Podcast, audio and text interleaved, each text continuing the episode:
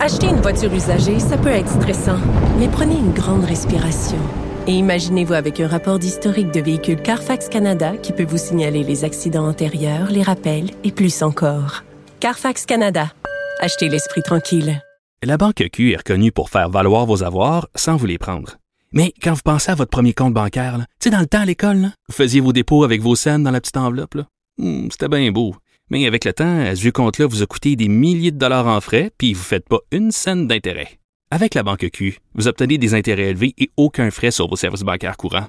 Autrement dit, ça fait pas mal plus de scènes dans votre enveloppe, ça. Banque Q. Faites valoir vos avoirs. Visitez banqueq.ca pour en savoir plus. Je pense que la peur ultime, euh, c'est c'est la peur de mourir. Donc, une fois qu'on a été euh, confronté à, à cette peur-là, on n'a pas envie de la revivre. Ou on, on a tendance à aller se replonger un peu dans la même situation comme pour régler les problèmes avec la peur. Je sais pas. Vous avez eu vraiment peur de mourir? Oui. Et ça, c'est un sentiment extrêmement désagréable. Et je serais prête à tout vendre ma mère, que Dieu ait son âme, pour ne pas revivre euh, cette peur-là.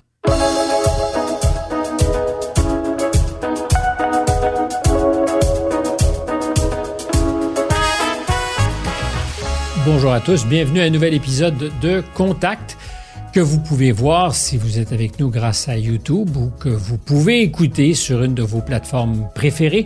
Je vous invite d'ailleurs à nous donner une note, une bonne si c'est possible, si vous êtes satisfait, parce que ça aide à notre référencement. Euh, parlons de notre invitée et voici ce que l'on disait d'elle lorsqu'elle a reçu l'Ordre du Mérite en 2022, ordre décerné par l'Université de Montréal. Euh, J'ouvre les guillemets, téméraire, euh, passionnée, ouverte, empathique, résiliente et modeste. Elle a traversé maintes frontières pendant trois décennies pour couvrir les pires conflits, du génocide au Rwanda à la révolution en Égypte, en passant par les guerres en Afghanistan, en Syrie, en Iran et au Pakistan. Michel Ouimet, parce que c'est d'elle qu'il s'agit, a été pendant près de 30 ans journaliste à la presse quotidien montréalais. Bonjour Michel Ouimet. Bonjour Stéphane. Euh, Pendant près de 30 ans parce que la carrière est aujourd'hui terminée. À la Euh, presse. À la presse. C'est de celle-là que je parlais, puisque le processus, lui, n'est pas terminé. Vous Voilà. écrivez encore des livres. Oui. Euh, vous avez encore des passions. Oui. Euh, la guerre est terriblement d'actualité, malheureusement, comme elle l'a toujours été à toutes les époques. Regrettez-vous, Michel, de ne pas pouvoir être en Ukraine aujourd'hui? Euh, oui, c'est sûr. Quand je, vois, quand je vois la crise économique au Liban, j'aimerais être là parce que j'ai été plusieurs fois au Liban, j'aurais aimé couvrir l'Ukraine, mais tout ça reste théorique parce que je suis pas certaine que je pourrais encore euh, supporter ce stress-là. J'ai vieilli quand même, ça use, alors ça m'a usé. J'ai quand même payé un prix euh, assez élevé. Là, J'ai eu des hernies discales importantes et puis je pense aussi qu'en vieillissant, la capacité à prendre le stress diminue et je pense que ma capacité à- prendre le stress a diminué. Oui, probablement, je pourrais y retourner. J'aimerais y retourner, mais ça reste théorique. Mais, mais j'aime cette, euh, cette ouverture en- qui pourrait ressembler à un aveu de ce que le temps fait son ouvrage, son œuvre. Euh, et c'est vrai sur tout le monde, sur tous les gens qui ont un métier. Correspondant de guerre, c'est un peu différent. Euh, alors, nous y reviendrons rapidement, mais au départ, est-ce que vous aviez ambition à être correspondante de guerre? Pas du tout. Alors, j'ai souvent dit que entre la guerre et moi, il y a comme un malentendu. Premièrement, je ne connais rien à tout ce qui est opération militaire. De toute façon, ça m'ennuie pour mourir. Ce qu'une armée dit, on peut difficilement le comparer. Comme en Afghanistan, je n'avais pas accès aux talibans. hein.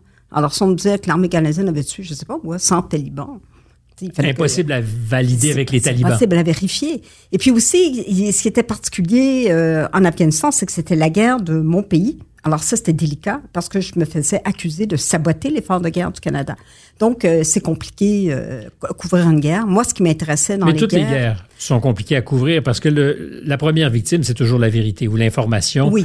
qu'on veut contrôler quand on est parti de la guerre. Mais la guerre au Liban, par exemple, en 2006, que j'ai couvert contre Israël, on pouvait aller chercher le point de vue israélien et le point de vue libanais. Donc, c'était plus facile. Et j'étais pas non plus impliquée. Mon pays n'était pas euh, impliqué.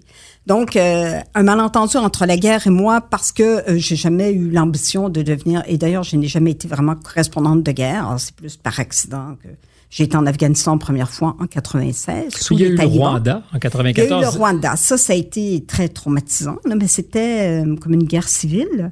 Ça a été ma première expérience. J'ai- J'avais jamais vu de cadavre de ma vie, sauf euh, bien embaumé qui sentait rien. Et puis je me suis ramassée au Rwanda. C'était trop. Alors j'ai été, vraiment traumatisée. Je pense que j'ai eu un choc post-traumatique. Jamais. Je pense. Vous en parce que j'ai jamais été diagnostiquée comme telle, mais j'avais plusieurs symptômes. Euh, donc, j'ai jamais eu cette ambition-là, mais j'ai toujours voulu aller ailleurs, voir ailleurs. Mais je me suis jamais dit, moi, je vais être correspondante de guerre. Alors, j'ai couvert les guerres, mais j'étais pas une correspondante comme, par exemple, Marie-Ève Bédard, euh, postée à quelque part. Je partais, je revenais, je partais, je revenais de Montréal. Donc, euh, j'allais sur un terrain de guerre peut-être une, deux fois, trois fois par année. Ça dépendait des années. Mais c'est déjà beaucoup par rapport à la moyenne des gens qui nous écoutent, qui ne sont pas familiers avec ce que c'est que de se retrouver en zone de guerre. Euh, parlons de, ben, de cohabiter avec la mort et avec des cadavres, parce que l'expérience initiatrice, le, premier grand moment pour vous, c'est probablement le Rwanda en 94, une guerre civile, euh, mais d'autant plus, je dirais, euh, déconcertante que c'est des voisins souvent qui s'entretuent. Est-ce qu'on n'est jamais préparé à ce que vous allez découvrir? Non, je pense qu'on n'est pas prêt. Et moi, j'étais encore moins prête parce que j'avais pas d'expérience. Alors, euh, mon manque d'expérience euh, a fait que j'étais pas prête. Je ne savais pas dans quoi je m'embarquais. Mais il faudrait que je parte rapidement. Hein. Les avions, l'avion où étaient les deux présidents, le président du Rwanda et le président du Burundi, ont été abattus. L'avion a été abattu le 6 avril et ça a été l'élément déclencheur du génocide. Et moi, je suis arrivée comme trois semaines plus tard. On parlait déjà de 200 000, peut-être 300 000 morts. Il y en a eu 800 000 en tout. Puis les, tueries ont duré jusqu'au mois de juillet, donc pendant 3-4 mois. Donc, et, je n'osais pas utiliser le mot génocide parce qu'on commençait, on en parlait, mais on savait pas trop. Mais j'ai vu beaucoup, beaucoup de cadavres. Et ce que j'ai vu aussi, c'est les cadavres tout en, alignés dans un, euh, dans, dans, un village. On voyait que les gens, on les avait obligés à, à, se mettre en ligne et on les avait abattus et dépecés. Donc, c'était, et ils étaient là, les cadavres, depuis peut-être deux semaines, donc sous le ciel d'Afrique, avec la chaleur, on imagine, la moitié décomposée. Alors, euh, et, et, aussi, ce qu'on, ce qu'on, ce qu'on oublie souvent dans les guerres, c'est la logistique. Comment nous, comme journalistes, on est happés par la, logistique. Comment je me déplace, où je vais dormir, comment je vais transmettre, qu'est-ce que je vais manger. Tout ça, ça nous bouffe, là, je dirais, le deux tiers du temps. Et l'autre tiers, ben là, on écrit, on fait des reportages, puis on fait des entrevues. Et euh, moi, j'ai aussi, c'était une époque où il n'y avait pas de cellulaire, alors je vivais un grand isolement aussi. Dans un contexte qui ne peut qu'être anxiogène. Je ah, ben ça, c'est sûr. Moi, le stress, là, j'en ai eu des doses et des doses. En fait, j'ai eu trop de stress, je pense, dans ma vie. Mais, euh, et, et, je voyageais, je dirais peut-être 80% du temps, j'étais seule je partais seule, tandis que je voyais mes, mes collègues de la télé, ils étaient en équipe, ils pouvaient parler, ils pouvaient échanger. Qu'est-ce On est deux, trois, il y a un perchiste, il y a un caméraman. Euh. C'est ça. Moi, j'étais toute seule. Des fois, je faisais un petit peu pitié. Là. Les collègues étaient vraiment gentils avec moi. Je pense qu'ils me prenaient. Collègues d'ailleurs pas que canadiens, parce qu'il y a une espèce de solidarité ça. qui est celle des journalistes qui se retrouvent dans de pareilles circonstances. Beaucoup euh, des Américains, des Britanniques, des Français, des, qui ont des grands moyens et qui, euh, moi souvent, j'allais, si j'étais dans un hôtel, j'allais à la, à la salle à manger pour voir si, qu'est-ce que, si les collègues étaient là pour leur dire, avez-vous été là? Est-ce que c'est dangereux? Comment se déplacer? je vous dis, la logistique nous bouffe beaucoup, beaucoup de temps. Il ne faut pas sous-estimer que pour arriver à écrire un article, il faut d'abord créer les conditions où on peut l'écrire et où on peut ensuite se préoccuper d'aller chercher l'information. Et transmettre. Et transmettre. Et transmettre. À une époque, c'était plus compliqué. C'est un défi, oui. Et encore aujourd'hui, euh, c'est peut-être, ça peut être un défi. Euh, je disais, la première victime quand on est en zone de conflit, c'est la vérité, parce que tout le monde se la dispute et tout le monde veut influencer euh, la guerre de l'information. C'est vrai en Ukraine aujourd'hui, certainement. Ce l'était au Rwanda. Puis on peut encore se poser des questions aujourd'hui sur la vérité. comment on fait seul, manipulable, à la merci de gens qu'on connaît pas et des fois d'enjeux très complexes. Mm-hmm. Le conflit entre les Hutus et les Tutsis, euh, même quand on est un peu initié, ça demeure extraordinairement difficile. Oui. Comment fait-on pour euh, accoucher de quelque chose quotidiennement dans le feu de l'action et dans l'anxiété? Qui soit cohérent et qui corresponde un peu à ce que pourrait être, non pas la vérité, mais le réel. Je fais une oui, mais c'est une excellente question qui est très pertinente parce qu'on on se bute là-dessus tous les jours sur le terrain. Alors, euh, j'ai couvert la chute de Moubarak en Égypte et Moubarak avait coupé l'Internet. Alors, j'étais vraiment, j'étais comme une aveugle, là, parce que je m'étais quand même habituée à Internet. Dieu merci, je ne retournerai pas à l'époque où on n'avait pas d'Internet et pas de téléphone cellulaire.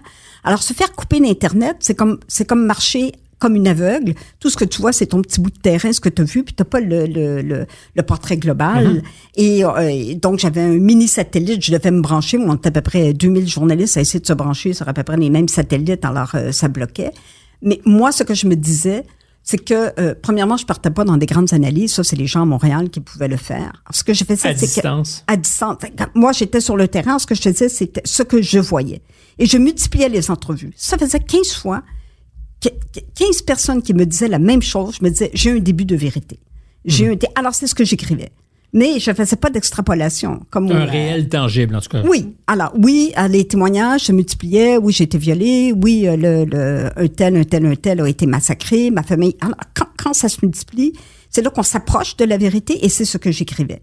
Mais je restais souvent au ras des pâquerettes. Je faisais attention parce que oui, effectivement, c'est difficile de savoir. là. Les, les, les Hutus ont massacré les Tutsis, mais je me suis rendu compte qu'il y avait plein de Hutus modérés qui, eux, étaient prêts à partager le pouvoir avec la minorité Tutsi, qui, eux aussi, étaient massacrés.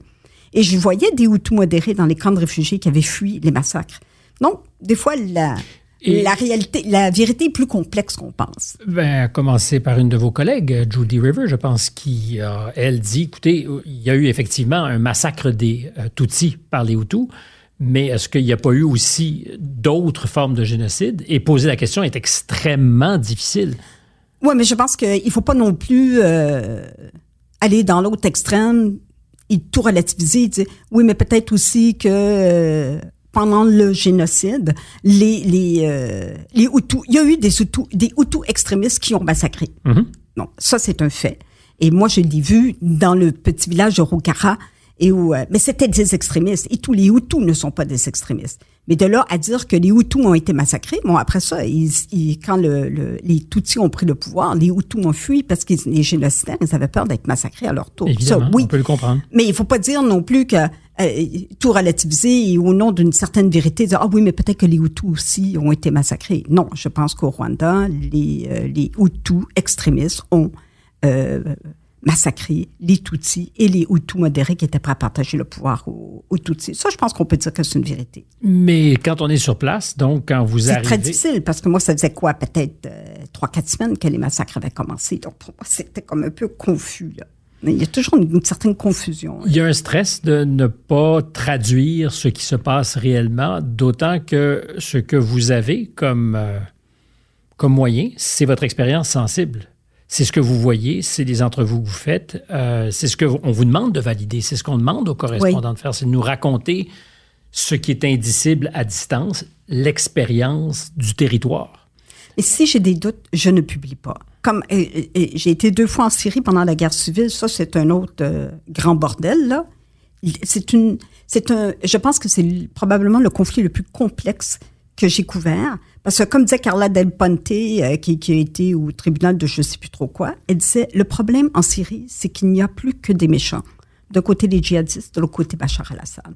Comment tu fais pour te démêler avec tout ça? Et moi, comme femme, je devais interviewer des djihadistes qui me demandaient d'être voilée de la tête aux pieds, de ne pas les regarder, de ne pas serrer la main, d'être humble. Bon, la- donc c'était très compliqué.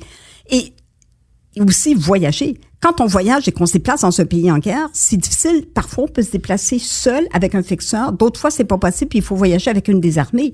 Donc, c'est pire. Le danger d'être manipulé est encore plus grand parce qu'on voyage avec une armée. Donc, j'a- j'avais été avec l'armée syrienne libre, qui était l'armée des rebelles, euh, laïque, plus laïque. Et ils nous avaient amenés un soir à 11 heures, ils nous avaient réveillés vite, vite, vite, vite, vite, euh, comme, comme, comme, euh, il y, a, il y a eu un massacre, et là, ils nous avaient amenés en ville. J'avais rien compris. Je trouvais ça extrêmement dangereux. Ils nous avaient embarqués dans un pick-up, ils nous avaient montré des cadavres, puis ils avaient dit, regardez, c'est Bachar al-Assad qui a fait ça, puis qui a massacré. Et c'est impossible à valider. Alors moi, j'ai rien écrit. Je trouvais que le photographe avec j'étais avec un photographe, il avait pris des photos. Je dis, moi, j'écris pas un mot là-dessus. Parce que premièrement, je comprends rien. Pourquoi il nous réveille à 11 heures le soir? Il nous amène dans le, la noirceur, voir supposément trois cadavres que Bachar al-Assad aurait massacrés. Je veux bien. Oui, Bachar al-Assad a massacré beaucoup de gens, mais a-t-il massacré?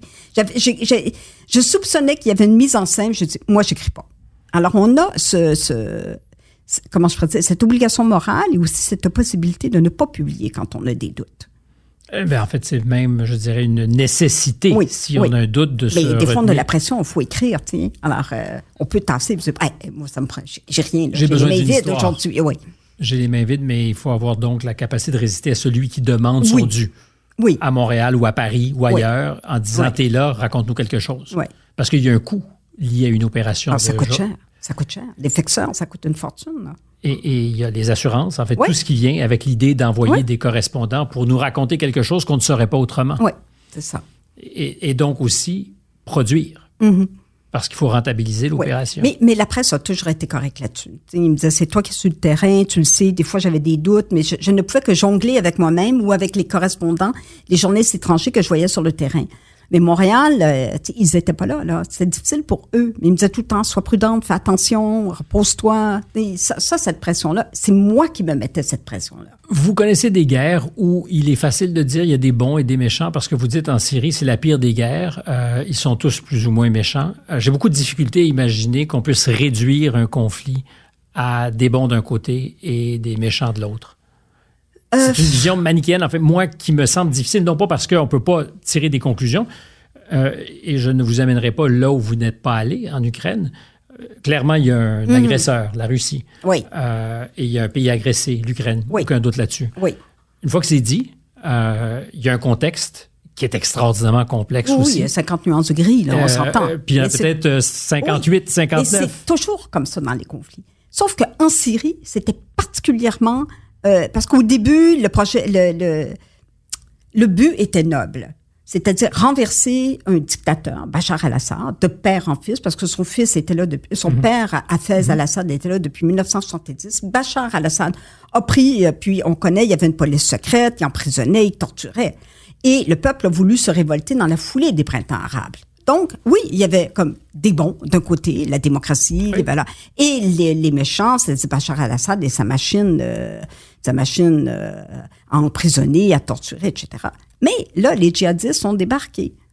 Et, et là, le conflit est devenu extrêmement brouillé il y avait peut-être une centaine de groupes djihadistes. Une chatte en aurait perdu ses petits. Moi, je, voyais plein de groupes djihadistes que je, connais, ni, que je ne connaissais ni d'Ev ni d'Adam. qui, entre eux, ne se connaissent peut-être pas davantage. Et, où ils sont en conflit. Ils se battent entre eux. Et aussi, ils se battent contre Bachar al-Assad. Et puis là, il y avait les États-Unis. Et puis, il y avait euh, les Russes, le Hezbollah. C'était vraiment immensément compliqué. C'est pour ça que Carla Deponte a dit, il n'y a plus que des méchants. Mm-hmm qui veulent détruire, en fait. Et, celui qui est pris en otage, c'est le peuple. Et Dieu sait que les Syriens ont, Comme les Irakiens l'ont été. Souffert, oui. D'un conflit qu'ils n'avaient pas réclamé. Mais c'est tout le temps ça, les civils qui souffrent. Et c'est pour ça que moi, dans une guerre, c'est dans un conflit, c'est ça qui m'intéresse. C'est les civils. En Afghanistan, c'était les civils qui m'intéressaient. L'impact sur les civils, l'impact sur les femmes aussi. À chaque fois, j'essaie d'écrire sur les femmes dans un pays parce que c'est un sujet qui m'intéresse beaucoup. Euh, parce qu'elles souffrent différemment ou autrement? Mais dans des pays, moi j'ai fait beaucoup de pays musulmans, alors souvent elles ont moins de droits euh, euh, que les hommes. Elles doivent regarder les femmes actuellement en Afghanistan qui doivent se battre et les hommes afghans en souffrent parce qu'ils n'aiment pas ça de voir leurs filles qui ne peuvent pas aller à l'école, leurs femmes qui ne peuvent pas travailler. Alors, les hommes aussi en souffrent. Mais les femmes particulièrement, elles n'ont pas accès à l'université, elles n'ont pas accès à l'école. Donc, oui. Mais ça me semble assez inexorable, euh, par exemple, l'Afghanistan. Euh, c'est une guerre qui a été livrée au départ par les Américains euh, parce qu'ils voulaient leur faire payer le prix de leur complicité dans les attentats. Ils voulaient Ben Laden. Ils voulaient Ben Laden. Ensuite, c'est une guerre où on a modulé le discours pour dire on va en profiter pour amener la démocratie, mm-hmm. libérer les femmes, les jeunes filles. C'est un guerre juste. Une guerre juste. Euh, avec tous les dommages collatéraux qui viennent avec une guerre juste. Puis éventuellement, c'était une guerre euh, juste trop longue, et ils sont partis. Et soudainement, tous les idéaux pour lesquels apparemment on s'était battu, les Canadiens, les Américains, pesaient plus aussi lourd dans la balance. Et ces femmes, ces fillettes dont les destins nous intéressaient tellement, nous intéressent moins. Mm. Euh, et je me dis donc, pourquoi? Et au départ, avons-nous vocation à sauver ces pays d'eux-mêmes? Est-ce qu'on avait vocation à sauver l'Irak, les Libyens? Parce que la pire des réponses celle qui me fait peur, c'est des Libyens qui disent peut-être qu'on était mieux à l'époque de Kadhafi. le, régime était terrible, mais il n'y avait pas le chaos que nous vivons aujourd'hui. Mais c'est une autre sorte de chaos. C'est un, c'est un pays, euh, des pays qui n'avaient pas de démocratie, qui euh, emprisonnaient, où il n'y avait pas de, l'opposition n'était pas tolérée. Euh, c'était des dictatures. Donc, on peut pas comparer un pire choix avec un pire choix. Mais je pense qu'en Afghanistan, euh, les Américains, ce qu'ils voulaient, c'est Ben Laden. Ils l'ont eu finalement en 2011. Ils l'ont abattu. Au Pakistan, d'ailleurs. Au Pakistan, à Abbottabad. Et j'ai été à Abbottabad. Je suis arrivé, je pense, quatre jours après que, que Ben Laden ait été assassiné, parce que c'est ça qu'ils ont fait. Ils auraient pu le capturer, mais ils l'ont assassiné. Il n'y avait pas de veste euh, explosive, là. Euh, mais ils ne voulaient pas faire un procès à Ben Laden, parce qu'il serait...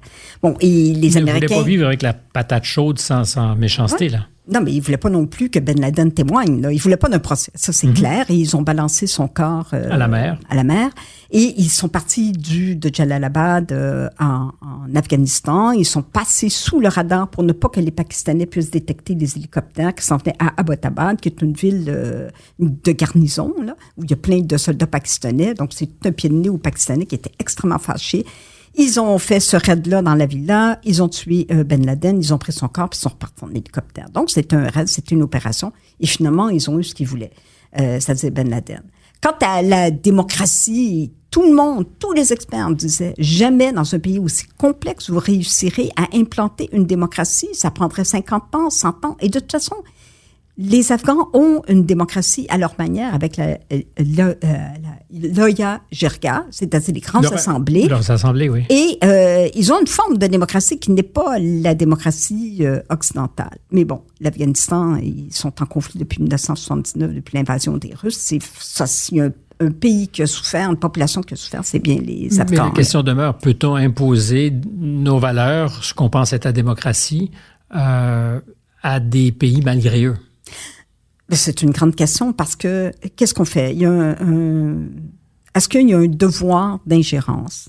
C'est-à-dire que si un pays. Avez-vous de meilleures. En fait, dans le fond, si je vous pose la question, c'est pensez-vous avoir une meilleure réponse aujourd'hui que vous avez été témoin de ça? Non. Parce que j'en ai pas non plus de réponse. Non, mais par contre, si un pays massacre sa population, mm-hmm. il ferme ses frontières, dit foutez-moi la paix, moi je massacre ma population, on fait rien? Est-ce qu'il n'y a pas un devoir d'ingérence, d'empêcher ces massacres-là? Mais c'est là, si on débarque... mais qui est l'arbitre de cette voilà, frontière? qui est le gendarme du monde? Euh, et, souvent, quand les Occidentaux euh, interviennent, ils font plus de dégâts que ce qu'ils voulaient réparer. Mais en même temps, est-ce qu'on peut euh, se croiser les bras et dire, oh non, nous, on n'intervient pas parce que si on intervient, ça va faire des dégâts et, et on laisse, je ne sais pas moi, un, un tyran ou un dictateur massacrer sa population et on se ferme les yeux? Mais on, le fait tant et aussi longtemps que ça faisait notre affaire. Oui, mais est-ce que euh, c'est correct de le faire? Moi, je pense que non. Mais est-ce qu'on peut intervenir? Est-ce qu'il est faut intervenir? Oui, mais intervenir comment sans causer encore plus de dégâts? Parce que souvent, les Occidentaux, quand ils débarquent, c'est comme un éléphant dans un magasin de porcelaine. Ça fait plein de dégâts. Est-ce qu'on peut ne pas intervenir et laisser un dictateur massacrer sa population? Ça aussi, c'est une question qui se pose. Mais moi, j'ai pas de réponse. Euh, vous n'avez pas de réponse davantage que vous en aviez avant de fréquenter non, ces zones de Non, j'ai encore plus de questions que je n'en avais. Parce que les dommages collatéraux dont vous parlez, ils sont réels. Oui, absolument. Euh, la guerre en Irak, euh, c'est euh, probablement 5 ou 6 000 militaires américains morts, des mais c'est une guerre qui était basée sur le mensonge. les armes de destruction massive n'existaient pas. Je vous dirais même que c'était une conspiration organisée en haut lieu. C'est-à-dire qu'il y a des gens qui savaient très, non, mais des gens qui savaient très bien qu'ils nous mentaient. Et Powell a toujours regretté sa déclaration qu'il avait faite. Aux Nations Unies. Oui, où il disait, regardez, voyez, des armes de destruction massive, les gens regardaient, puis ça, mais personne ne vous a dit, ben non, il n'y en a pas d'armes de destruction massive. Et c'est sur ce mensonge-là que les Américains sont intervenus, mais c'est une intervention qui, n'a pas été euh, avalisée par l'ONU, contrairement à l'intervention euh, en Afghanistan, où l'OTAN est intervenu et tout ça, parce qu'on disait que c'était, on voulait amener la démocratie. Bon, je ne sais pas. C'est troublant, tout ça, mais... Euh, ben, vous savez pas, mais dans les faits, effectivement, on n'est plus là. Et les jeunes femmes, les jeunes filles que vous avez croisées plus d'une fois, vous êtes allé, je pense, sept fois euh, en Afghanistan. Sept ou huit fois, je me souviens plus. Leur, leur, sort, de notre point de vue à nous, en tout cas, est certainement pas meilleur aujourd'hui qu'il l'était il y a 15 ben, ou 20 ans. Mais moi, c'est de voir le retrait en désordre, vraiment un retrait crève-cœur. Et puis moi, j'ai préparé un balado pour Radio-Canada sur les interprètes afghans. Alors, j'ai vraiment vécu ça de façon extrêmement... Euh, intense. parce que là, je parlais à mes interprètes qui ont travaillé pour l'armée canadienne, des Afghans, à tous les jours, cinq, sept jours par semaine. Pendant que s'organisait la retraite. Pendant que, euh, pendant que les talibans prenaient le pouvoir. Parce que moi, j'ai commencé en mai, les talibans ont pris le pouvoir en le 15 août. Et le balado a été euh, sur le web en, le 8 septembre. Donc, j'ai vu ça là, de façon extrêmement intense. Et, euh, et ce retrait crève-cœur euh, dans un désordre absolument inimaginable. Et la prise du pouvoir comme ça par les talibans, hein, ils ont pris euh, le pays, là, tout s'est effondré comme un château de cartes. Ça montre à quel point la corruption était importante, comment ce gouvernement-là, qui est un gouvernement pro-occidental, n'était pas euh, proche de la population. Tout le monde est parti, puis on les, on les a abandonnés encore une fois. Là. On a abandonné les Afghans. C'est cynique? C'est pas cynique, c'est triste on les a abandonnés parce que euh, les, parce que je pense que l'Occident n'a pas compris la complexité de l'Afghanistan. Alors que l'alternative aurait été que collectivement, Américains, Canadiens, Européens, restions sur place il serait resté pendant 20 ans, 30 ans. Sans que rien ne euh, change. Ben, c'est parce que il faut pas oublier aussi que l'argent, les, les, Occidentaux ont investi des milliards et ça a dopé l'économie, mais ça a aussi nourri la corruption. Ah, ça a nourri la corruption de façon absolument euh, inimaginable. C'est quoi la solution? Je ne sais pas. Mais ça, c'est ce qui est arrivé. Alors, ce gouvernement-là était corrompu. Euh, et là, les Afghans, les talibans ont cueilli le pouvoir comme ça. Ils ont fait comme en 96. Moi, je les avais vus en 96. Et puis, euh, c'était... Euh, tous les matins, il fallait que je me présente au ministère de l'Information, puis j'allais m'agenouiller devant un mollah pour lui dire ce que je voulais faire, ce que je voulais faire. C'était le contrôle absolu, là. Et j'ai passé, j'ai été deux semaines en Afghanistan, j'ai eu deux semaines à avoir peur. J'ai passé deux semaines à avoir peur parce que j'étais toute seule. Plus en Afghanistan qu'ailleurs? Mais ben, c'est en Afghanistan, je me sentais premièrement tellement loin. J'avais pas de téléphone cellulaire. Je ne pas communiquer avec personne. Euh, j'étais tout le temps espionnée par les talibans parce que j'étais la seule journaliste occidentale. Les talibans ont pris le pouvoir en septembre. Moi, je suis arrivée en décembre. Donc, il n'y avait plus de journalistes. Ah, il y avait juste moi à espionner. Là. Hein. Puis, je n'étais pas capable de faire mon travail parce qu'il n'était pas droit de prendre de photos, pas droit de parler aux Afghans, pas droit de faire d'entrevue. Fait qu'il a fallu que je triche.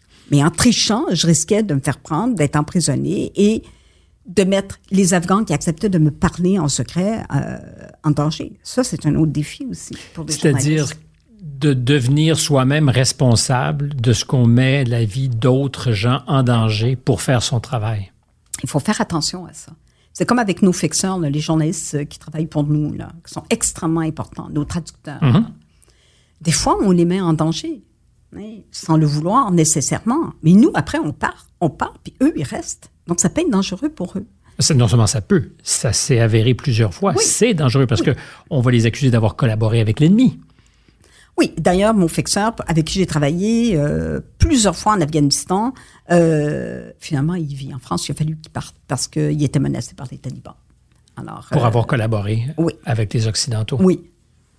Alors, quand je vous présentais tout à l'heure j'ai référé à ce qui a été dit de vous lorsque vous avez reçu cet ordre du mérite. Plusieurs qualificatifs étaient accolés. Euh, téméraire d'abord. Non, je ne suis pas téméraire. C'est-à-dire que je suis un peu. Euh, Faut-il l'être un peu quand même quand vous décrivez? Oui, un peu inconsciente, des fois, honnêtement. Vous avez commencé par dire non, pas du tout téméraire, puis finalement un peu quand même. Un peu inconsciente. Inconsciente? En fait. Parce que si j'avais su à quel point euh, le Rwanda serait difficile et à quel point je serais traumatisée, j'aurais pas été. si j'avais su à quel point c'était difficile sous les talibans, j'aurais pas été. Je me, je me, je me disais, j'ai dit à la presse, hey, je vais y aller, moi, en, Afghanistan, sous les talibans. Puis là, je commençais à m'organiser. Mais là, je me rendais compte à quel point c'était compliqué. Parce que, comment je pourrais dire, c'est beaucoup plus, on est beaucoup plus à brunch à brunch que les gens pensent. Tu sais, qu'on n'est pas tout organisé, puis on va là, puis on va là, puis on se déplace. On étant les journalistes, la profession? Oui. Quand tu as un terrain de guerre, parce que c'est un terrain qui bouge tout le temps. Mais par définition, il n'y a aucun plan qui tient la route. Ben voilà. Alors là, il faut un peu comme se débrouiller euh, sur place et essayer de juger si c'est dangereux, si c'est pas dangereux, j'y vais, je vais pas, qu'est-ce que je fais? Puis là, moi, je consulte mes fixeurs, qu'est-ce que t'en penses, es-tu prêt à y aller? Puis là, on prenait une décision ensemble. Est-ce que vous aviez la peur au ventre, souvent, sinon tout le temps? Ben, ou comment on, mate cette peur qui ben, devient paralysante? Quand j'arrivais, j'étais tout le temps euh, un peu euh, tendue, stressée. Puis après ça, on relâche. Parce que c'est pas euh, les bombes nous pleuvent pas là, sur la tête. Là. Il y a des moments stressants et dangereux. Mais sinon, le reste du temps, euh, je- je- j'ai une capacité, une grande capacité d'adaptation. Donc, je m'adaptais rapidement. Et puis là, je prenais l'air d'aller. Puis euh, je faisais mes entrevues. Puis j'envoyais mes, mes, mes, euh, mes, mes articles. Et puis... Je vais être brutal, mais est-ce qu'il faut qu'il y ait. Puis c'est une formule, rassurez-vous, là, je ne le pense pas comme ça, mais est-ce qu'il faut que vous ayez vous-même quelques fils de débranchés pour être inconsciente comme ça? Euh, parce que autour de vous, je l'ai lu, votre fille, elle vous en a tenu rigueur à une époque. ben, je pense que- qu'on m'en veut encore un petit peu. puis je pourrais comprendre pourquoi. Euh, je ne sais pas si votre conjoint est le père de cette fille, mais enfin, celui avec qui vous avez vécu lors de plusieurs de ces aventures, aussi, par moments, l'a pris très mal. Oui, il était Au point de fâché, de, de- de vous larguer à l'aéroport, Oui, oui. mais vraiment. euh, Et je peux comprendre parce que ces gens sont inquiets pour vous. Oui, oui. Ils se disent, mais pourquoi ma blonde ou ma mère va aller se mettre en danger pour raconter le monde à des gens qu'on connaît même pas? ben, c'est ça. Le- Vu comme ça, j'avoue. Oui. euh, Mais, mais c'était plus fort que moi. Je voulais y aller. C'était important pour moi. Impératif. Je ne sais pas pourquoi, là. Docteur Freud euh, pourrait me psychanalyser. Mais ça, c'est une chose sur laquelle j'ai- il n'y a jamais eu une négociation, ni avec ma fille, ni avec euh, mon chum, qui est toujours là, ne m'a toujours pas largué malgré tout. mais je suggérais pas qu'il fallait le faire. mais je peux Moi, je pense que si j'avais été à sa place, bon, mais je me Euh, rappelle une si fois. j'avais été à sa place, alors pour ceux qui ne regardent pas sur Oui. YouTube, vous avez fait wouch wouch la main, Oui, oui. vous vous seriez vous-même largué. Ben, je pense que oui. Mais c'est parce que je, Parce que vous Je- êtes une je- tête de cochon? Non, un peu, mais je peux comprendre que de l'extérieur, c'est difficile à comprendre. Et je peux comprendre aussi l'inquiétude de mes proches. Moi, Vos parents sont-ils vivants ou étaient-ils Ils vivants? étaient vivants à l'époque. Ma mère, euh, c'est une Italienne très croyante. Alors, elle me disait, je prie pour toi tous les soirs. Mais moi, je suis pas croyante pour deux sous. là. Je me dis, bon, pourquoi pas? Je prends tout ce qui passe. Mais ils étaient- Et mon père était fâché aussi. Mon père m'avait dit, tu sais, euh, tant de fois, euh, la cruche va à l'eau qu'elle finit par se briser, quelque chose comme ça. Puis j'en ai voulu. tu sais. Puis ma sœur avait chicané mon père, puis elle avait dit, écoute, Michel est assez stressé comme ça, n'en rajoute pas. Fait que c'est sûr que ça créait des tensions. Mais pour moi, c'était non négociable. J'y allais, je partais. Et pourtant, euh, non, c'est ça. Je, je... Puis mon chum, il- des fois, quand, quand je suis partie au Liban en 2006, là, on voyait à la télé les bombes qui pleuvaient sur Beyrouth et tout ça. Une fois, rendu à Beyrouth, on s'est rendu compte que c'était juste le quartier chiite qui était bombardé un peu autour. C'est toujours, des fois, c'est toujours moins pire que les images qu'on montre à, à la télévision. Mais je fais comprendre cette inquiétude-là, mais pour moi, c'est non négociable. Je partais, je partais. Je vous écoute, puis je comprends que je pourrais pas vous raisonner. C'était non négociable, je partais, je partais. Euh, ça. mais je, ma question, c'était est-ce que ça prend quelques câbles débranchés? Euh, est-ce que ça prend. On est tous différemment faits. Euh, il faut être insensibilisé à certains risques pour s'exposer à autant de risques. Mais non, moi, j'étais pas insensibilisée au risque. Parce que, en dépit de tout, j'ai toujours été très prudente et c'est peut-être pour ça qu'il m'est jamais rien arrivé. J'ai jamais été blessée, j'ai jamais été kidnappée, j'ai, j'ai été malade peut-être une fois ou deux, là, parce que j'avais mangé de la viande, parce que je virais végétarienne, je faisais très attention. J'étais prudente. Et, euh, mais, et je consultais beaucoup. Mais à un moment donné, je prenais une décision. Je disais, OK, j'y vais dans le sud du Liban. Bon, oui, c'est dangereux, mais je pense que c'est un risque calculé. Puis j'avais comme une espèce de, de façon de calculer les risques complètement euh, impressionniste. Aléatoire, peut-être? Oh, complètement impressionniste. Je me disais, moi, je prends pas plus que 20 à 25 de risque. C'était n'importe quoi, mon affaire. Mais dans ma tête, c'était clair que c'était pas plus que 20 à 25% de risque. En fonction de barème totalement subjectif. Comme ça. Le vent. Mais je pense que ça marchait, mon affaire, malgré tout. Je, je, je, je, je le sentais. Puis, comme je dis, je consultais beaucoup. Puis, je parlais à mes fixeurs. Si mes fixeurs n'étaient pas d'accord, je ne le faisais pas. Je voulais pas les mettre à risque inutilement. Mais vous l'avez déjà fait. Pays, Mais vous l'avez déjà fait. C'est-à-dire, en prison avec un fixeur Oui. qui vous disait, Michel, puis je comprends que l'anecdote Oui. a été souvent racontée, donc je ne veux pas en abuser, mais quelqu'un qui vous dit, non, non, non, c'est plus le temps d'être ici, on doit sortir. Oui. Et il y a ce moment où on se dit, on a ce qu'on veut comme journaliste, on a le butin, on est rendu. Et soudainement, le 20-25 peut monter à 50, 60, 75% de risque qu'on est prêt à tolérer parce qu'on se dit, c'est pour ça que je suis ici, là. Mais cette histoire-là de prison, c'est l'histoire que j'ai faite sur la torture, euh, sur les soldats canadiens qui capturaient des talibans, qui les donnaient au service secret afghan, qui eux les torturaient, puis après les envoyaient en prison. Ah, moi, je voulais aller dans cette prison-là, à Kandahar, dans le sud du pays, et ça avait été hyper compliqué. Finalement, beaucoup grâce à Akbar, mon ça, on a réussi à rentrer en prison. Mais là, on était assis avec les talibans, puis je faisais l'entrevue, et là, euh, Akbar me dit, Michel, il faut partir. Je dis, non, non, non, attends, non, Michel, il faut partir. Attends, attends, attends. Mais lui, il sentait le climat d'hostilité. Mhm. Moi, je comprenais pas. Puis à un moment donné, il a comme, il est comme, il a comme brisé ma bulle. Il m'a dit, Michel, tu comprends pas, il faut vraiment qu'on parte. Alors, j'ai dit, oh, OK. Puis là, on est parti. Là, il a fallu recommencer toutes les démarches pour retourner, parce qu'on est retourné.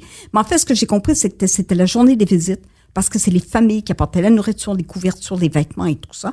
Et les familles ne pouvaient pas entrer parce que nous, on était dans la prison. Alors là, il y a commencé à avoir beaucoup d'hostilité parmi les ben prisonniers qui disaient ils vont-tu partir? Puis ça, moi, je, je, parle pas la langue, donc je ne fais pas comprendre. Mais lui, Akbar avait ses antennes.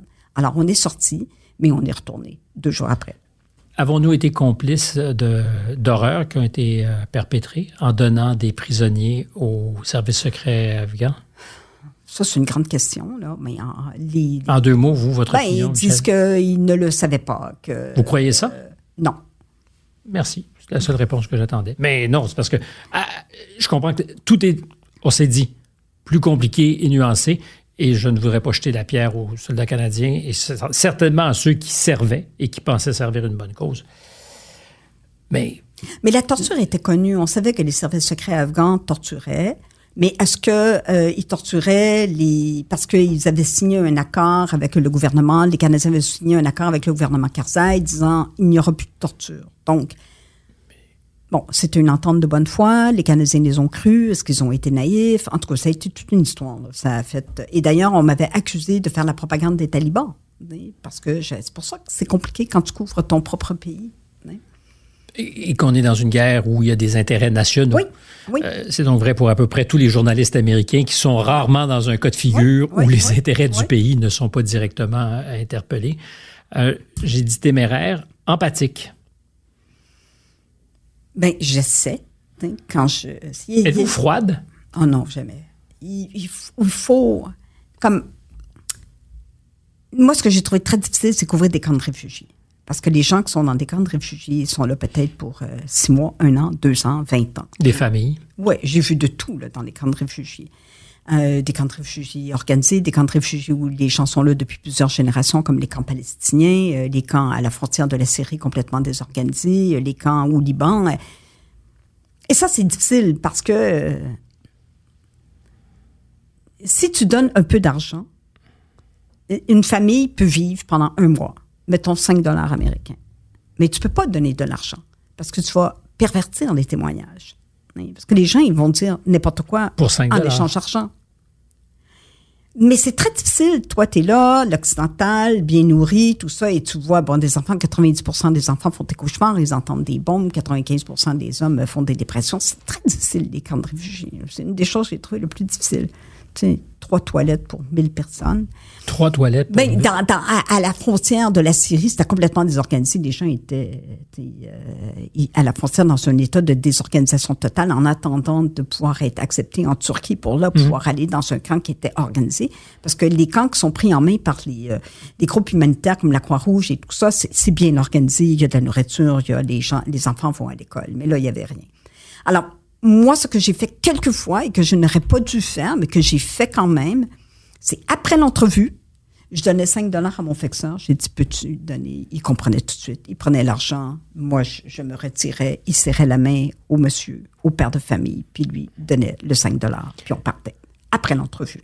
J'ai fait ça peut-être deux, trois fois parce que je trouvais ça trop crève-cœur. Est-ce que vous êtes en face de l'impuissance totale dans ces situations-là? C'est-à-dire, le mieux qu'on peut faire, évidemment, comme journaliste, c'est de rapporter et d'espérer que ça peut s'aider. Raconter, je crois ça fermement, évidemment. Mais en même temps, dans, l'ordre des choses, on est en face de l'indicible avec vos meilleurs mots et de l'impuissance. L'impuissance est très difficile parce qu'il y a aussi assistance à personne en danger. Est-ce qu'on peut, on peut pas être. Il y, a, il y a beaucoup de gens qui me demandaient avec le plus de dignité possible J'aimerais ça aller au Canada. Je leur c'est très difficile. le Canada est accepté au Canada, les interprètes afghans et tout ça. Donc, il ne faut pas que tu, te mettes le doigt dans l'engrenage. Il faut que tu. Euh, Donc, le, tu peux pas devenir comme acteur, mais ce que tu peux faire, parce que je leur disais, mais ce que je peux faire, par contre, c'est raconter votre histoire. Mais ça, c'est difficile. Ça, ça peut avoir l'air froid. Puis après, toi, tu pars, puis tu écris ton histoire. Tu te nourris de la misère des gens et tu recraches ça au lecteur. Ça, je trouvais ça difficile. Des fois, j'avais l'impression que j'étais un vampire et que tous les journalistes étaient des vampires. C'est le tremblement de terre en Haïti.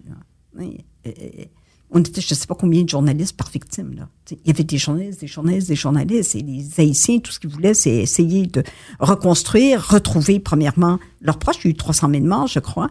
Est-ce que ma famille, est-ce que mon père, ma mère, mes enfants sont morts? Et les, les, constructions étaient tellement de mauvaise qualité, puis il y avait des répliques. Donc ça, ça c'était, ça c'est difficile. Pour avoir mauvaise conscience, c'est-à-dire de savoir que vous allez rentrer et eux vont rester. Oui. Même chose avec les fixeurs. Nous, on rentre, mais eux restent. Ça. Euh, vous avez déjà craqué devant des gens que vous couvriez? Devant un témoignage pleuré parce que c'est juste insoutenable? Ben, au Rwanda, après avoir vu tous ces cadavres-là dans mon petit village, Rukara, je suis rentrée ensuite, je couchais dans un hôpital qui avait été euh, réquisitionné par l'armée Tutsi. Et puis j'avais un matelas à terre. Je me faisais dévorer par les moustiques la nuit parce que je n'avais pas encore découvert la vertu des somnifères. Alors. Pour ne pas réagir aux piqûres de maringouins. Donc, je dormais pas de la nuit. J'avais pas dormi de la nuit. Je m'étais réveillée le matin et je tremblais. J'ai un tremblement physiologique. Je tremblais. J'étais incapable d'arrêter ce tremblement-là et je pleurais, pleurais, pleurais. Ça a duré 24 heures. Donc, j'étais en choc. Mais j'ai quand même fait des entrevues. Donc, je faisais des entrevues en pleurant, mais j'ai interviewé des gens qui pleuraient aussi. Donc, j'imagine, j'imagine le portrait. Mais euh, ça, ça a été le pire. Mais ça m'est arrivé de rentrer, de faire mes entrevues, de voir des gens qui pleuraient dans des situations désespérées. Et ensuite, à l'hôtel, euh, quand j'écrivais, ça m'arrivait des fois de pleurer. Les militaires, souvent, quand ils rentrent, disent que le pire, c'est presque d'être chez soi, mais incapable de transmettre ce qu'on a vu, vécu, senti. Est-ce que c'est vrai aussi pour les journalistes quand ils reviennent de monde où euh, nos capacités d'entendement ne se rendent pas? C'est-à-dire que si on n'a pas été en guerre, on ne peut pas comprendre ce qui s'est passé là-bas. Donc, quand vous rentrez à la maison, que ce soit avec vos proches, avec la famille ou même avec des collègues au journal, c'est très difficile de raconter ce que vous avez vu et vécu. Ben, moi, je, racontais au jour le jour ce que je vivais à travers mes articles. Donc ça, c'était vraiment comme une catharsis. Ça me permettait de communiquer ce que j'avais vécu. Donc ça, je pense que ça aide énormément, ce que les soldats ne peuvent pas faire. Et euh, moi, quand je revenais, j'étais contente. J'appréciais. J'appréciais mon confort. J'appréciais mon petit café. J'appréciais le calme. J'appréciais la sécurité. J'appréciais de ne pas vivre sous les bombes. J'appréciais, oui, je non, j'ai pas euh, vécu cette espèce de décalage. Ouais, c'est sûr qu'il y avait un décalage, mais pour moi c'était pas euh, dramatique là. Résiliente? Je reviens toujours aux mots mm-hmm. qui ont été utilisés ou les qualificatifs utilisés, euh, parce que quand on a amorcé la conversation, vous avez parlé de, vieillir dans ce métier mm-hmm. et du prix à payer. Oui. Dans les os, dans le système nerveux. Oui, oui, oui. C'est sûr que les vestes par balle, moi, je n'étais plus capable de mettre une veste par balle. Moi, je suis petite, hein? Fait que, une veste par balle avec le casque, ça peut peut-être peser 20 euh, livres. Euh, tu te promènes avec ça. Euh, le stress, les voyages en avion, les nuits blanches dans les avions, dormir à terre dans les aéroports, stressé. c'est sûr que ça use. C'est sûr que moi, ça m'a usé. Et alors, j'ai eu des hernies discales. Mais euh, j'ai vu des physios, j'ai fait des exercices, je nage, Dieu merci. Mais ça vous a entamé? Ah, ben ça, c'est clair. Ça, c'est clair. Il y a un prix à payer. Oui, oui, j'ai vieilli en accéléré à, cause du stress, à cause des vestes par balles, à cause des avions tout croche, dormir tout croche, dormir n'importe où. Euh, la pression, le stress, c'est sûr, c'est sûr. Le, regrettez-vous des fois? Parce que euh, il y a aussi une, une addiction à, ce qui nous fait mal, à ce qui nous fait souffrir et au mm. stress. Euh, c'est un mot que j'aime pas, addiction, parce que j'en ai vu des gens euh, qui carburent à l'adrénaline. Moi, je n'aime pas avoir peur. C'est une chose que je déteste. C'est un sentiment que je déteste, la peur. C'est pour ça que. Votre fille dirait autrement, peut-être, ou, ou, votre conjoint dirait, ben, pour quelqu'un qui déteste la peur, Oui. t'as mal choisi ton métier. Ouais, mais j'ai comme un. En tout cas, j'ai comme. J'ai comme des comptes à régler avec la peur, mais ça, c'est une autre histoire. Mais comme, quand j'arrivais, j'étais toujours tendue. Puis, mais une fois que j'étais arrivée, puis que j'avais écrit mon premier article, puis j'avais cassé la glace, puis que je m'étais adaptée, comme je vous dis, je m'adapte rapidement. Là, ça allait bien. Là, j'étais comme sur mon air d'aller. Des fois, ça pouvait arriver que j'avais peur, mais je, je- non, je peux pas dire que j'avais beaucoup peur. Non, je suis pas une personne euh, qui a peur facilement. Et quels sont les comptes à régler avec la peur, alors? Ah, c'est compliqué. On vit tous avec la peur. Moi, je pense que c'est ce qui nous tenaille le plus. Je cite souvent euh, cette phrase qui m'a un jour illuminé. euh, What's on the other side of fear? La peur est souvent Ouais. des fois plus importante Ouais. que ce qu'elle nomme même pas. Ben, je pense que la peur ultime, euh, c'est la peur de mourir. Alors, euh, donc une fois qu'on a été euh, confronté à, à cette peur-là, on n'a pas envie de la revivre. Ou on, ou euh, Dr Freud, encore une fois, on, on a tendance à aller se replonger un peu dans la même situation comme pour régler les problèmes avec la peur. Je sais pas, c'est de la psychanalyse à Saint-Saëns, ça vaut rien ce que je dis. Non. Mais c'est un peu ça, là. Et, et vous avez eu vraiment peur de mourir? Oui. Et ça, c'est un sentiment extrêmement désagréable. Et je serais prête à tout vendre ma mère, que Dieu ait son âme, pour ne pas revivre euh, cette peur-là. Donc, je, je n'aime pas avoir peur. Et c'est pour ça que je suis pas, que je suis prudente sur le terrain, que, que les gens regardent, elle a été en Syrie, en Afghanistan et tout ça, mon Dieu, elle est téméraire. Non, je suis pas téméraire. Tu sais, je suis restée euh, euh, quand même, comme je dis, prudente. J'ai fait attention. Tu sais, j'ai- Prête à vendre ma mère pour ne pas avoir vécu ça? pour ne pas revivre. Pour ne pas revivre cette ça. peur-là. Est-ce que ça s'efface? Le- Non, non, non, non. Je pense que ça reste inscrit dans le cerveau, c'est inscrit. euh, Non, on vit avec ça. Et ça- Hmm. ça- ça- je pense que ça nous diminue, mais on vit avec ça. Ouais. Ça nous diminue. Oui, je pense que oui, oui, parce que euh, on perd notre innocence là. C'est quand on sait qu'on peut mourir, donc on est qu'on peut être vulnérable, hein, on perd une certaine innocence. là. Je pense que tous ceux qui ont été attaqués ou qui ont failli mourir euh, euh, vivent peut-être ce même sentiment-là euh, de vulnérabilité. C'est- Parce que quand on est jeune, on se sent invulnérable et il nous arrivera jamais rien. C'est- Et c'est à la guerre. privilège de la jeunesse. C'est à la guerre que vous avez appris Ouais, entre autres, là. que vous alliez peut-être un jour être exposé à votre vulnérabilité. Oui, c'est ça. Mais alors, le plus tragique, c'est d'avoir eu peur pour les bonnes raisons ou de s'être fait voler son innocence? Ben, c'est une combinaison des deux, là. Ben, euh, à partir du moment où on se fait voler notre innocence, c'est-à-dire qu'on on ne se promène plus dans la vie de façon où rien ne peut nous arriver, euh, ben, quand, quand on perd ça, ben, on devient un peu plus, euh, Moins de légèreté. ouais, plus prudent, même si je me suis jetée tête baissée des fois dans des conflits, là. En tout cas, c'est très contradictoire, mais pour moi, ça tient.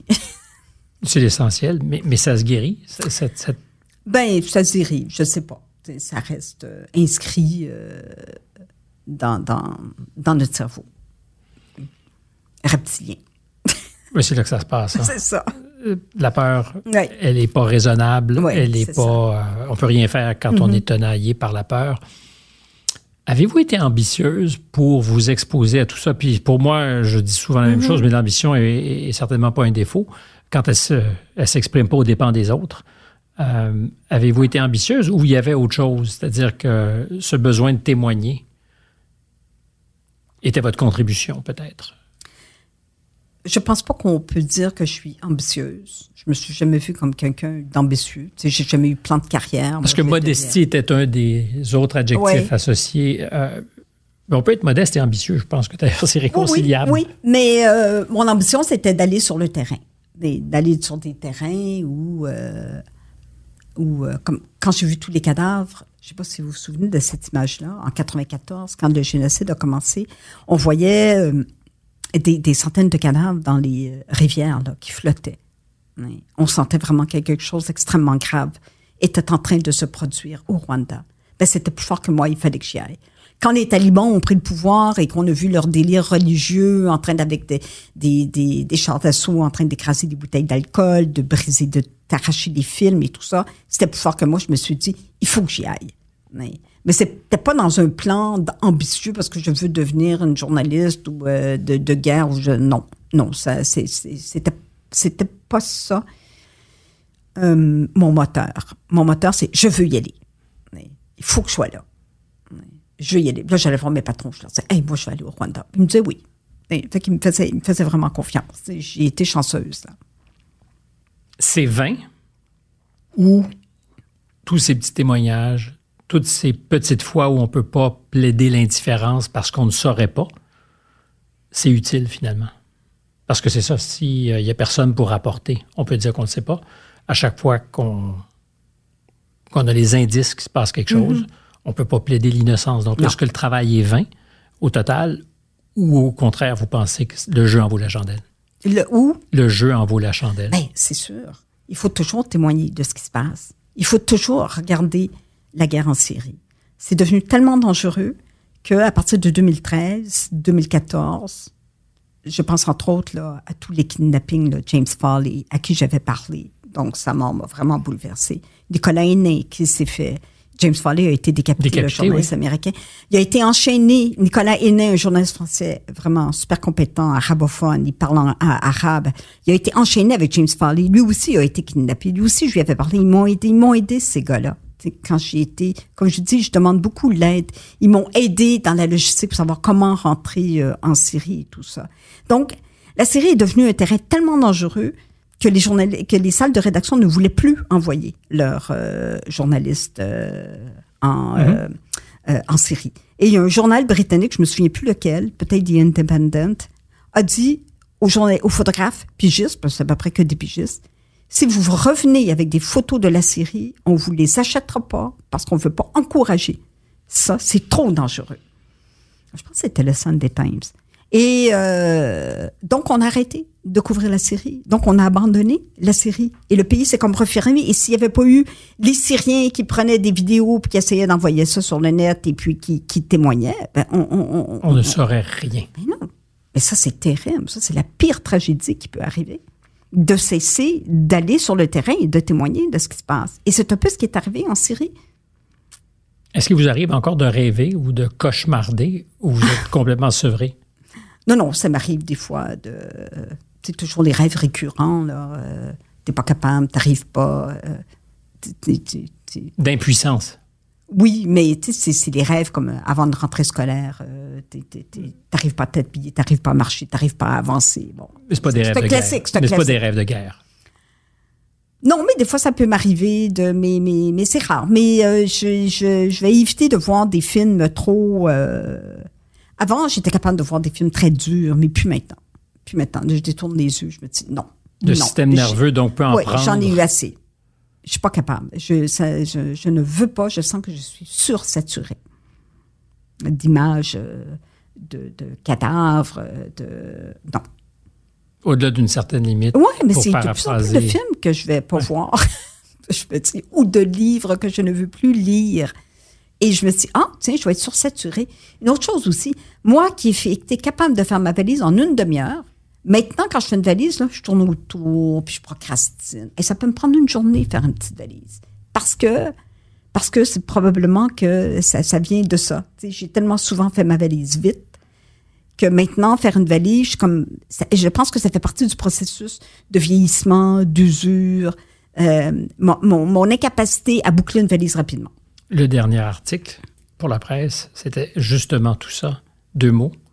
Vieillir, virgule, partir. Oui. Partir de la presse. Oui. Ou partir à l'étranger, ou, ne pas partir à l'étranger. En fait, c'était mon intention, c'était partir à la retraite. C'est parce que je suis plus capable, parce que c'est trop. Euh, j'avais 64 ans quand j'ai pris ma retraite de la presse, quand même. donc, pas vieille du tout. Ben, ou en année de, de, correspondant. 29 En année de correspondant, peut-être ça compte double ou triple, comme les ben, années de chien. Ça, je sais pas, mais on peut peut-être le multiplier par mon numéro d'assurance sociale, mais mettons que ça fait beaucoup d'années, je trouve. Mais je l'ai senti, là, que j'étais... Mon dernier voyage, ça a été en Arabie Saoudite. Et euh, j'avais, ça faisait deux ans, deux ans et demi que j'attendais le visa. D'un coup, pouf, le visa est arrivé. Alors, j'ai dit, hey, j'y vais. Mais j'avais des, j'avais vraiment des hernies discales, là. Je me suis dopée. J'ai pris des Advil, des Advil, des Tylenol, des antidouleurs. J'ai passé euh, deux, trois semaines. Je me suis combien de temps je suis partie. Puis quand je suis revenue d'Arabie Saoudite, c'était en décembre, j'ai pris l'avion Riyad-Paris, ça allait. Paris-Montréal, j'étais plus capable. J'avais beau prendre des Advil, des antidouleurs, il n'y avait plus rien qui fonctionnait. J'avais tellement mal. J'avais été voir l'agent de bord. J'avais dit, si je ne peux pas me coucher ici, là, maintenant, sur le plancher, je vous dis, je me jette en bas de l'avion. Et je devais avoir la- le teint tellement livide. que, dit, non, non, non, couchez-vous. Ils vous ont cru. Alors, oui, oui, ah, ben, je devais avoir. euh, Et là, quand je suis arrivée, je suis tombée dans les bras de mon chum, j'ai dit, je suis plus capable. Puis là, j'ai été voir mon patron après, j'ai dit, je prends ma retraite. C'était, je devais aller en Afghanistan, en- et puis j'y ai pas été. Parce que j'ai, mon corps a dit, c'est assez. C'est certainement pas votre fille ou le conjoint qui ont... C'est mon corps. Si je comprends bien, c'est que si lui avait pas déserté... J'aurais je- continué. Mais oui. Mais oui, mais oui. Et maintenant, je suis une grand-mère. Et je suis en amour euh, fou avec mon petit-fils qui a deux ans. C'est peut-être lui qui aurait su vous retenir. Peut-être. Michel Ouimet, ça a été un plaisir. Merci. Bon retour à la maison. Oui, merci. À pied. Ben voilà qui euh, complète l'émission pour cette semaine. À la réalisation, Lola Mal, c'est Marianne Grenon qui était avec nous pour la recherche et M. Bégin qui est responsable de la musique. Stéphane Bureau au microphone. Notre invité encore une fois était Michel Ouimet. Merci, à très bientôt.